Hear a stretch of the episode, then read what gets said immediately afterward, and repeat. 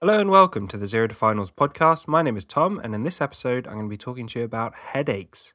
If you want to follow along with written notes on this topic, as always, you can follow along on the Zero to Finals website at zerotofinals.com in the neurology section or in the neurology section of the Zero to Finals medicine book. So let's get straight into it. Headaches are a very common presentation in general practice and all other areas of healthcare and there's a large number of differential diagnoses that cause the headaches. And in this section, I'm going to be going through various different causes of headaches and the individual features to help you distinguish between the types. We'll also talk about some of the treatments for those headaches. So, first, let's talk about the differential diagnosis of a headache. And there's loads of differentials. This can include tension headaches, migraines, cluster headaches, secondary headaches, sinusitis, giant cell arteritis, glaucoma, intracranial hemorrhage, subarachnoid hemorrhage, analgesic headache, hormonal headache, cervical spondylosis or arthritis in the top of the spine, carbon monoxide poisoning, trigeminal neuralgia, raised intracranial pressure, brain tumors, meningitis, and encephalitis. So that's a huge list of the different types of headaches, and we'll go through some of those in more detail a bit later on.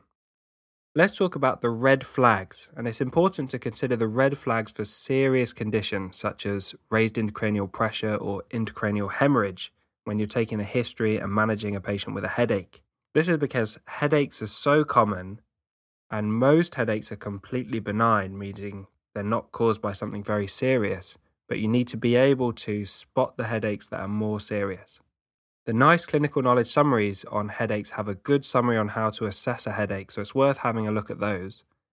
What we're talking about here is not an exhaustive list, but it is some of the key red flag symptoms that you need to look out for that might indicate a serious cause of a headache.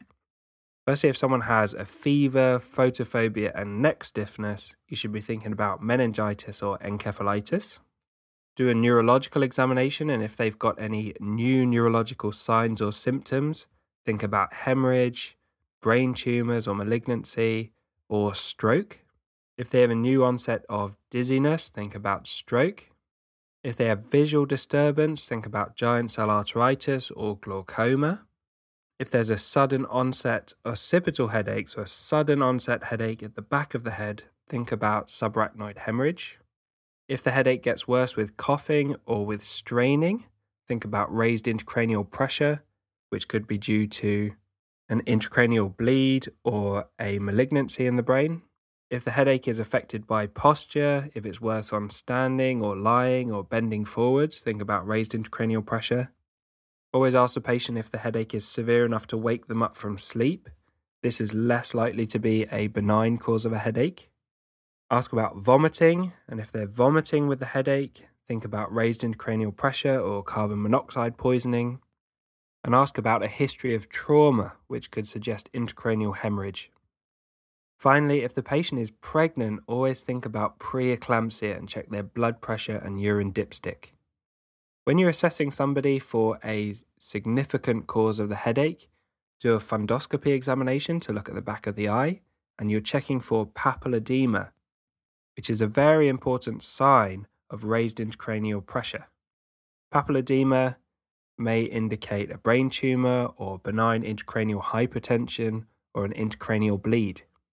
So, a quick Tom tip at this point practice asking red flag symptoms so that you can demonstrate in an OSCE exam that you're thinking about serious causes. And this will score you the extra points in the exam, and it will also help you document when you start seeing patients to show that you've thought about serious causes and tried to exclude them with the red flags. So, next, let's go on to talk about individual causes of headaches, and we'll start with tension headaches.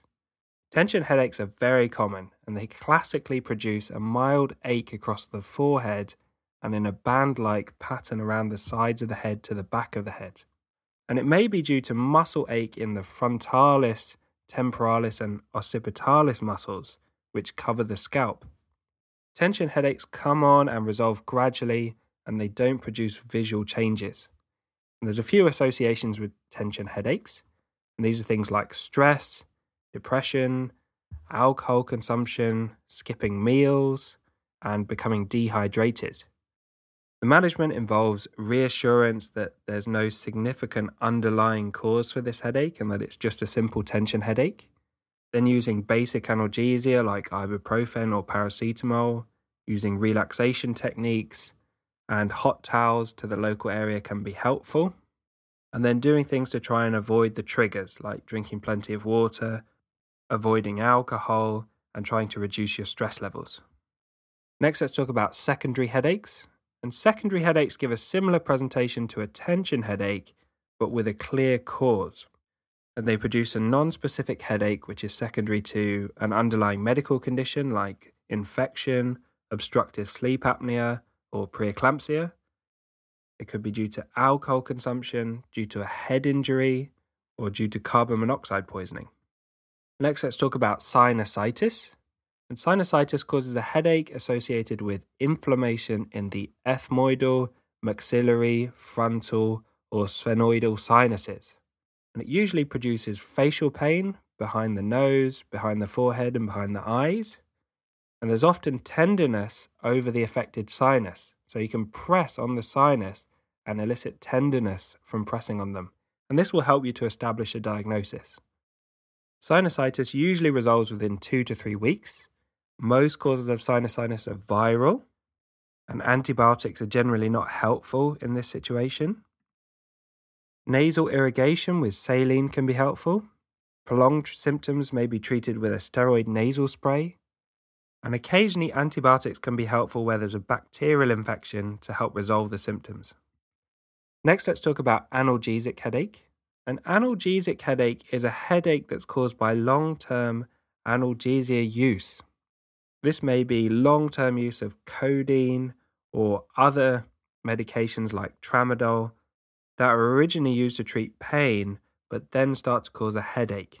And it gives us similar non specific features to a tension headache, Withdrawal of the analgesia is important in treating the headache, although it can be challenging in patients who've got long term pain and in patients who believe that analgesia is necessary to treat the headache.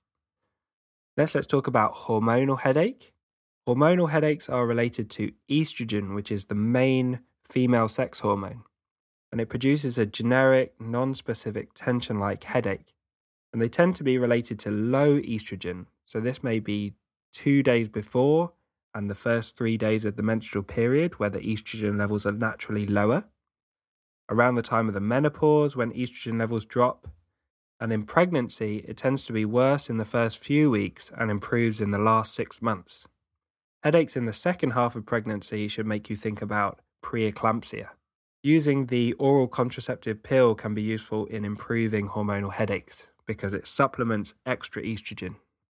Next, let's talk about cervical spondylosis. Cervical spondylosis is a common condition caused by degenerative changes in the cervical spine, so basically wear and tear in the top of the spine. It causes neck pain, which is usually made worse by movement, and it often presents with headaches. It's important when somebody presents with these symptoms to exclude other causes of neck pain like inflammation, malignancy, and infection, it's also important to exclude spinal cord and nerve root lesions. Next, let's talk about trigeminal neuralgia. The trigeminal nerve is made up of three branches. V1 is the ophthalmic branch, V2 is the maxillary branch, and V3 is the mandibular branch. Trigeminal neuralgia can affect any combination of these branches. The cause of trigeminal neuralgia is unclear, but it's thought to be caused by compression of the nerve. 90% of cases are unilateral, meaning they only affect one side of the face, and 10% are bilateral, affecting both sides of the face. Around 5 to 10% of people with multiple sclerosis have trigeminal neuralgia. Trigeminal neuralgia presents with intense facial pain that comes on spontaneously and lasts anywhere from between a few seconds to hours and it's often described as an electricity like shooting pain. Attacks will often worsen in severity over time. There's a number of possible triggers for the pain in patients with trigeminal neuralgia. These include things like cold weather, spicy foods, caffeine, and citrus fruits. The treatment of trigeminal neuralgia is with carbamazepine, and this is what NICE recommend as first line for trigeminal neuralgia. Surgery to decompress or intentionally damage the trigeminal nerve to stop the symptoms is also an option. Thanks for listening to this episode on headaches. A big thank you to Harry Watchman for perfectly editing this podcast. It wouldn't be possible to maintain it without his hard work and reliability. If you found this podcast helpful and you want written notes on this topic and all the other topics, head over to Amazon and pick up a copy of the Zero to Finals Medicine book. You can also pick up a copy of the Pediatrics book, which has recently been released, and I'd be really grateful if you could check that out and see whether it might be helpful for your revision. If you don't want to pick up a copy of the books, don't worry, you can find everything completely free on the Zero to Finals website at zerotofinals.com, where there's notes, videos, illustrations, and questions. And either way, I hope you tune in for the next episode, which will be all about migraines.